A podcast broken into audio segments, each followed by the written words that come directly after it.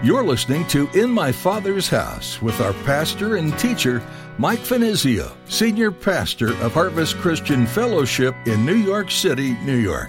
In my Father's house, there's a place for me.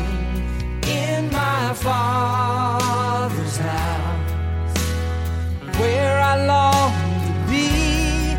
Oh, my heart will not be troubled. Remember what you said. You'll return that I might live in my Father's house. Folks, man's only hope today is regeneration. That is the new birth. Oh, how we need to experience being born again of the Spirit of God. And listen, God wants you to experience that. God wants you to come to Him, and He wants you to come to Him now. Remember, judgment is coming. Jesus will return. The wicked will be judged. And in that day, there's only two choices it'll be heaven or it'll be hell. Putting things off until tomorrow is something we've all done. We procrastinate on a project or decide to pause on the housework for a while to go enjoy some time with family outside. And really, in the long run, those moments mean very little. But there's one decision that you really shouldn't put off another day. And in fact, Pastor Mike will be urging you to make a choice right now. Today, you need to decide if Jesus is going to be your Savior or not. Don't wait. You never know how long you have. Now here's Pastor Mike in the book of 2 Peter chapter 3 as he continues his message, Regeneration.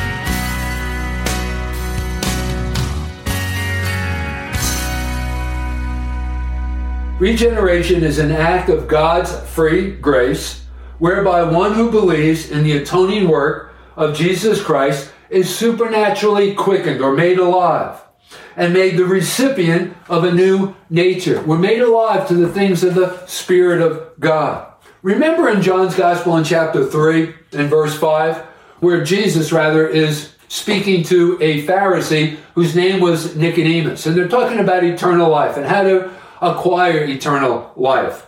Well, Jesus, in this conversation, and it's recorded for us in John 3 5, he says, Except a man be born of water and of the Spirit, so he uses these analogies. Except a man be born of water and of the Spirit, he cannot enter into the kingdom of God. Now, what did Jesus mean by that when he used those words, water and spirit? Well, listen, I got to say that there are different interpretations.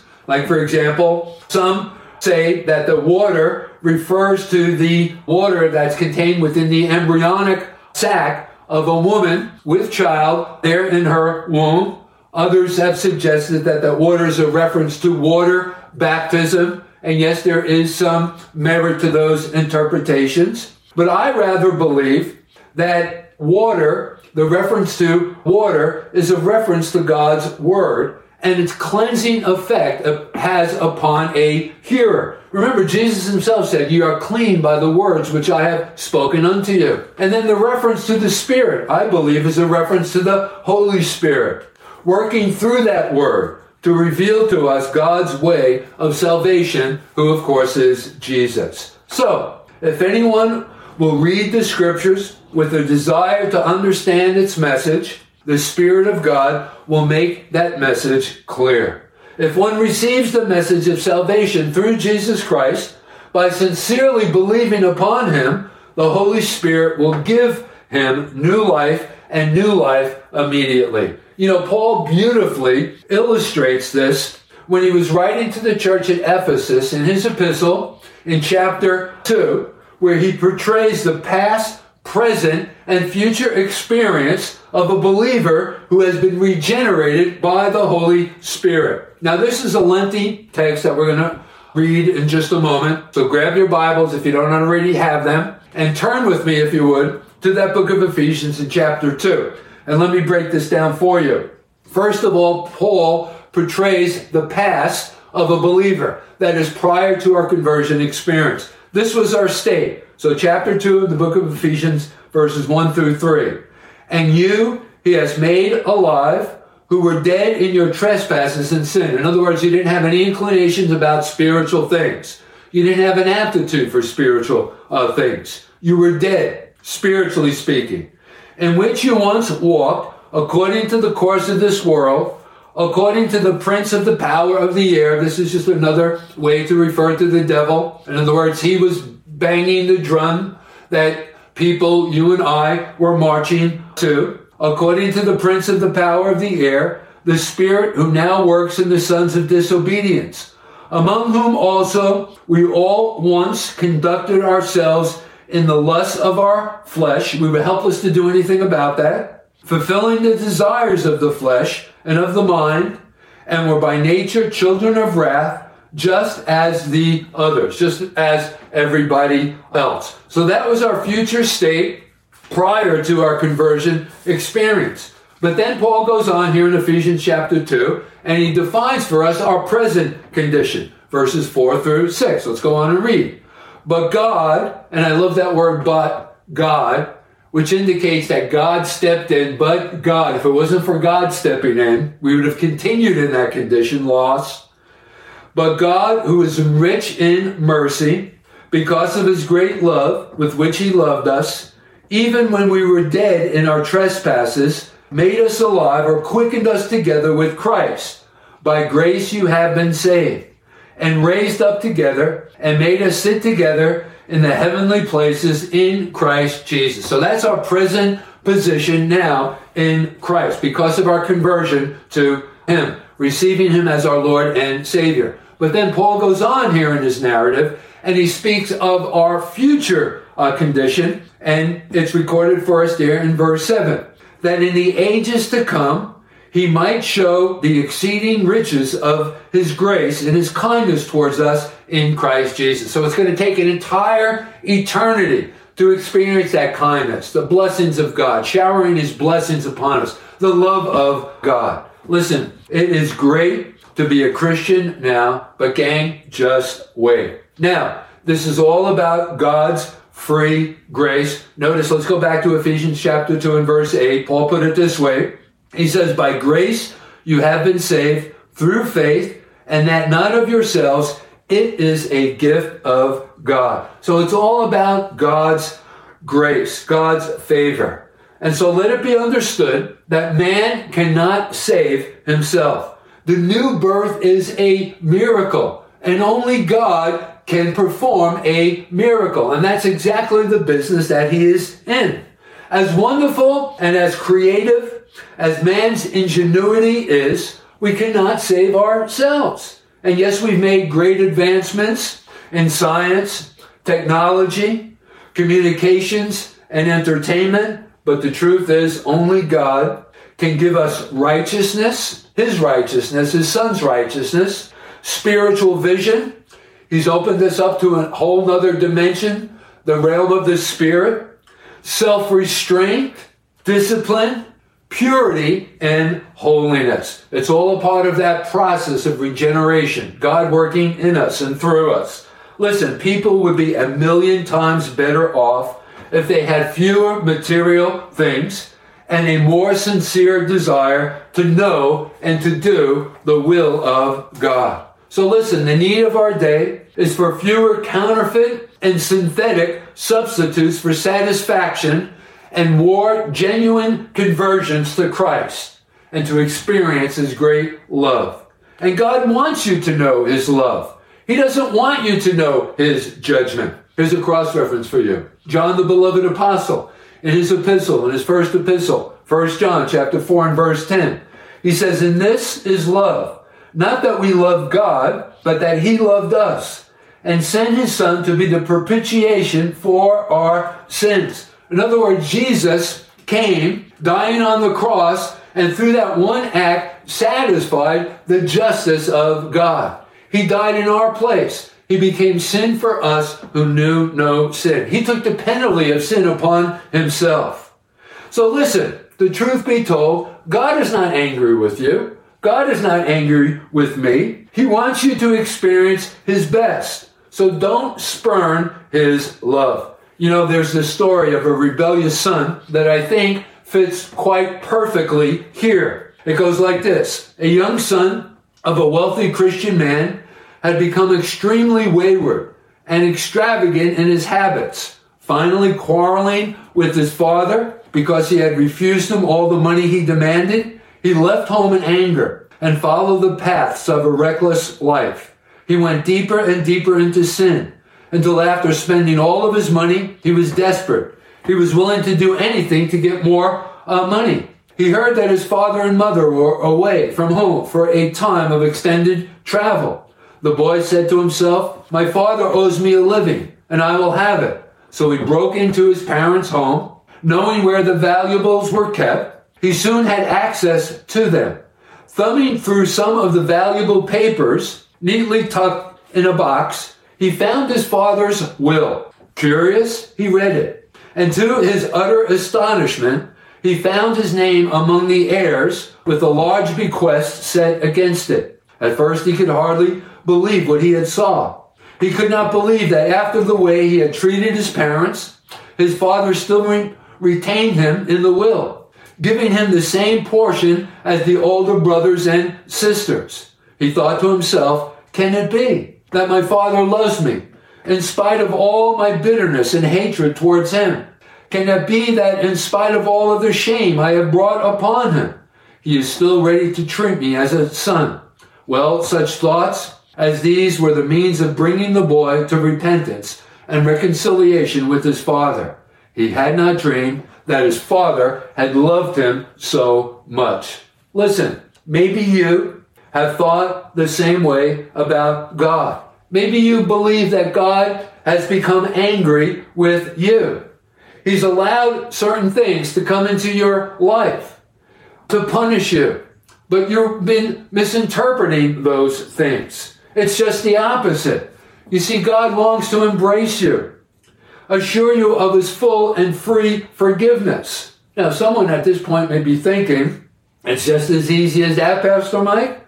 I can be saved this very moment. And the answer to that question is absolutely yes. Remember, one of the most beloved verses in text of scripture found anywhere in the Bible, John 3.16. For God so loved the world that he gave his only begotten son, that whosoever would believe upon him, whosoever, in whatever condition, that whosoever would believe upon him would not perish, but have eternal life. Listen, Jesus died for the ungodly.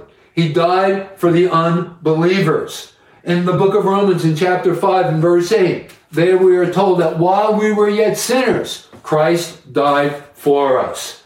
So he invites us to make full proof of his love. How? By coming to him and coming to him now. Don't delay it.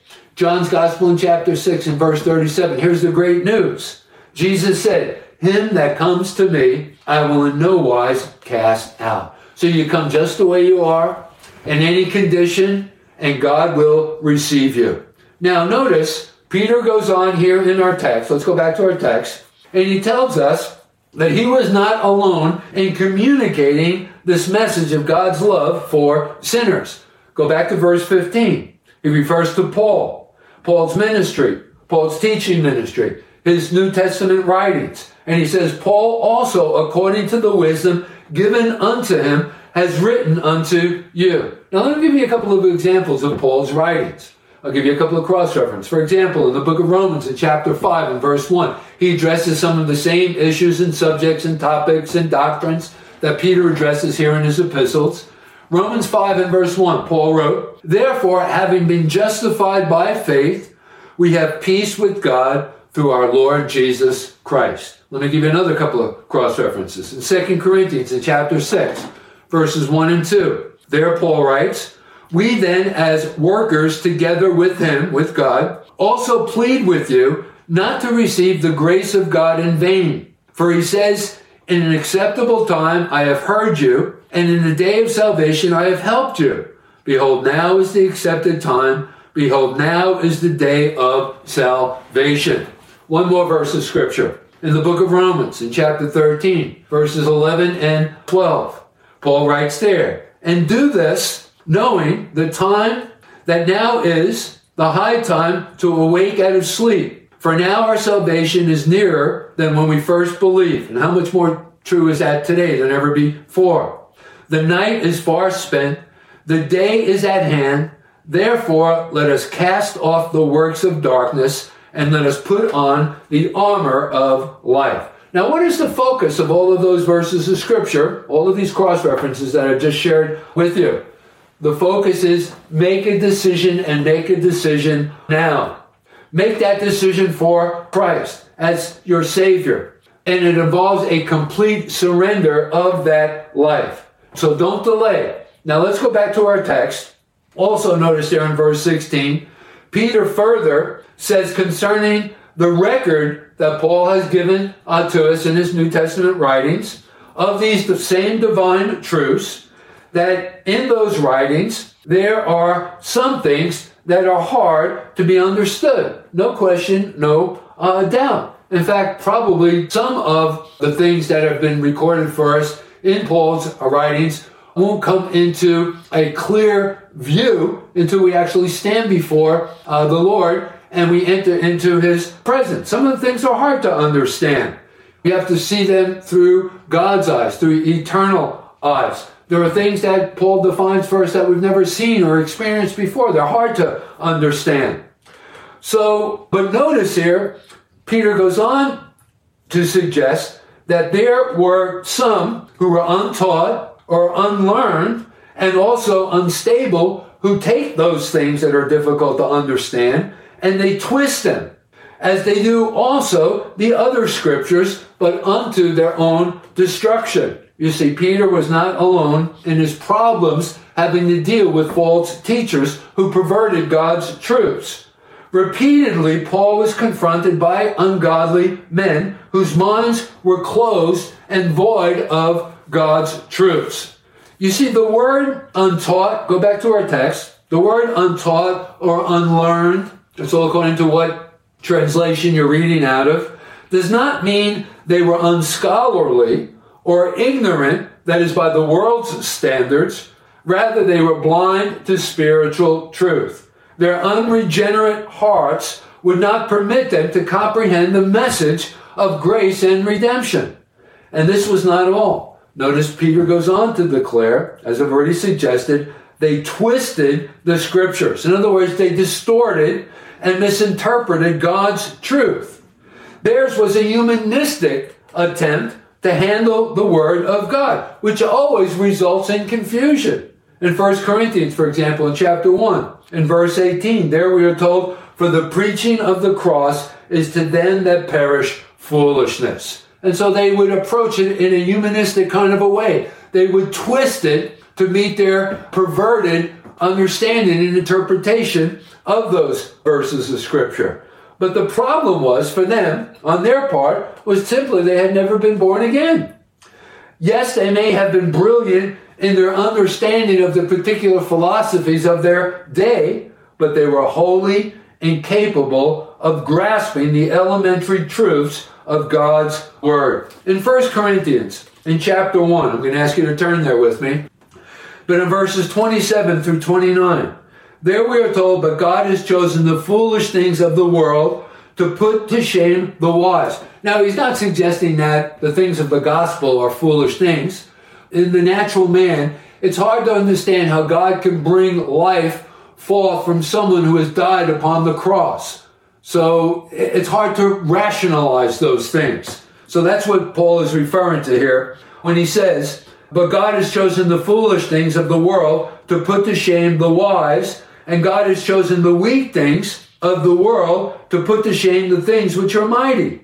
And the base things of the world and the things which are despised, God has chosen. And the things which are not, to bring to nothing the things that are, that no flesh should glory in his presence. Folks, man's only hope today is regeneration. That is the new birth. Oh, how we need to experience being born again of the Spirit of God. And listen, God wants you to experience that. God wants you to come to Him, and He wants you to come to Him now. Remember, judgment is coming. Jesus will return. The wicked will be judged.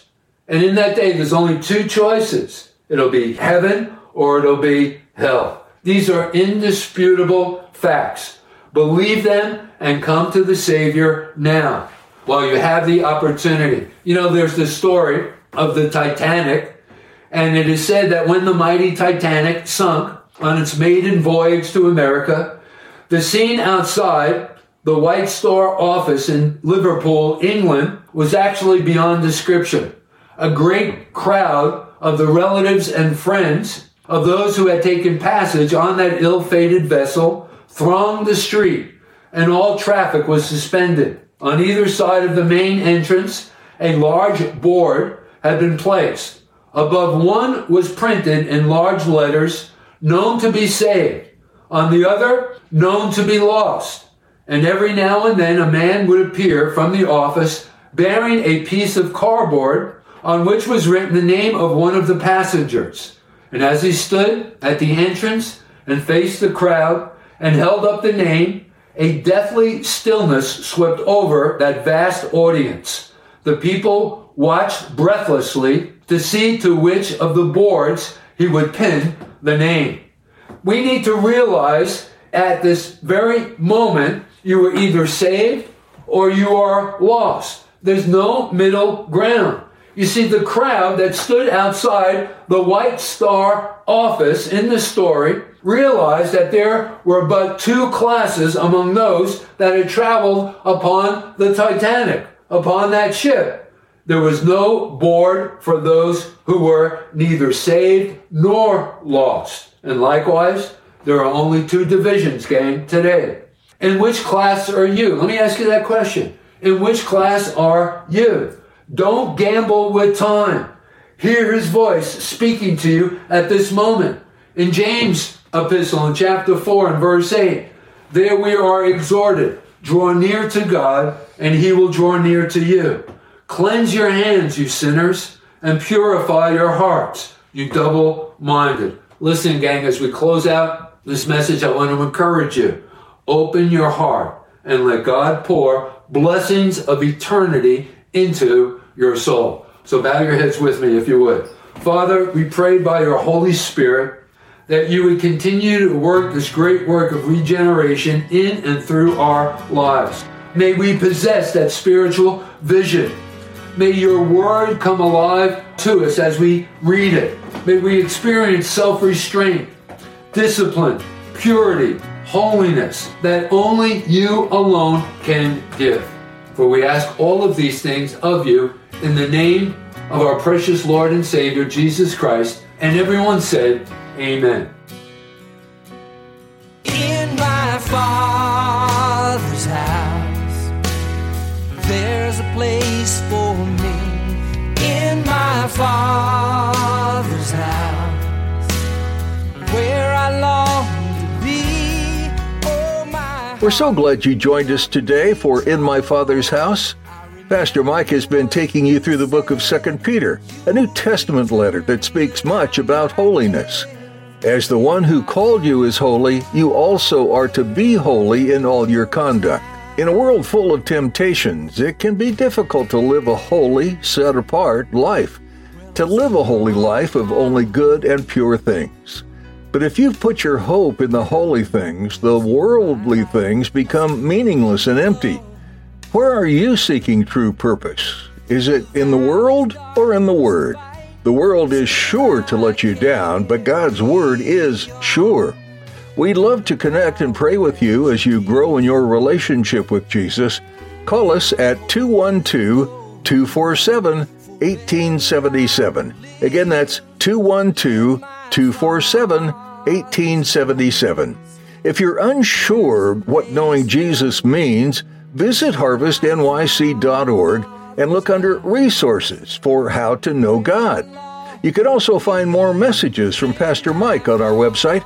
Again, that's harvestnyc.org.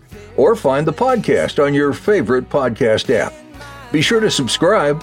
That way you'll be notified every time we post a new edition of the show. Search for In My Father's House with Mike Finizio. If you're in Midtown Manhattan, we'd love for you to come visit us this Sunday at Harvest Christian Fellowship. There's easy access from Port Authority on 42nd and Penn Station on 34th. Find service times on our website.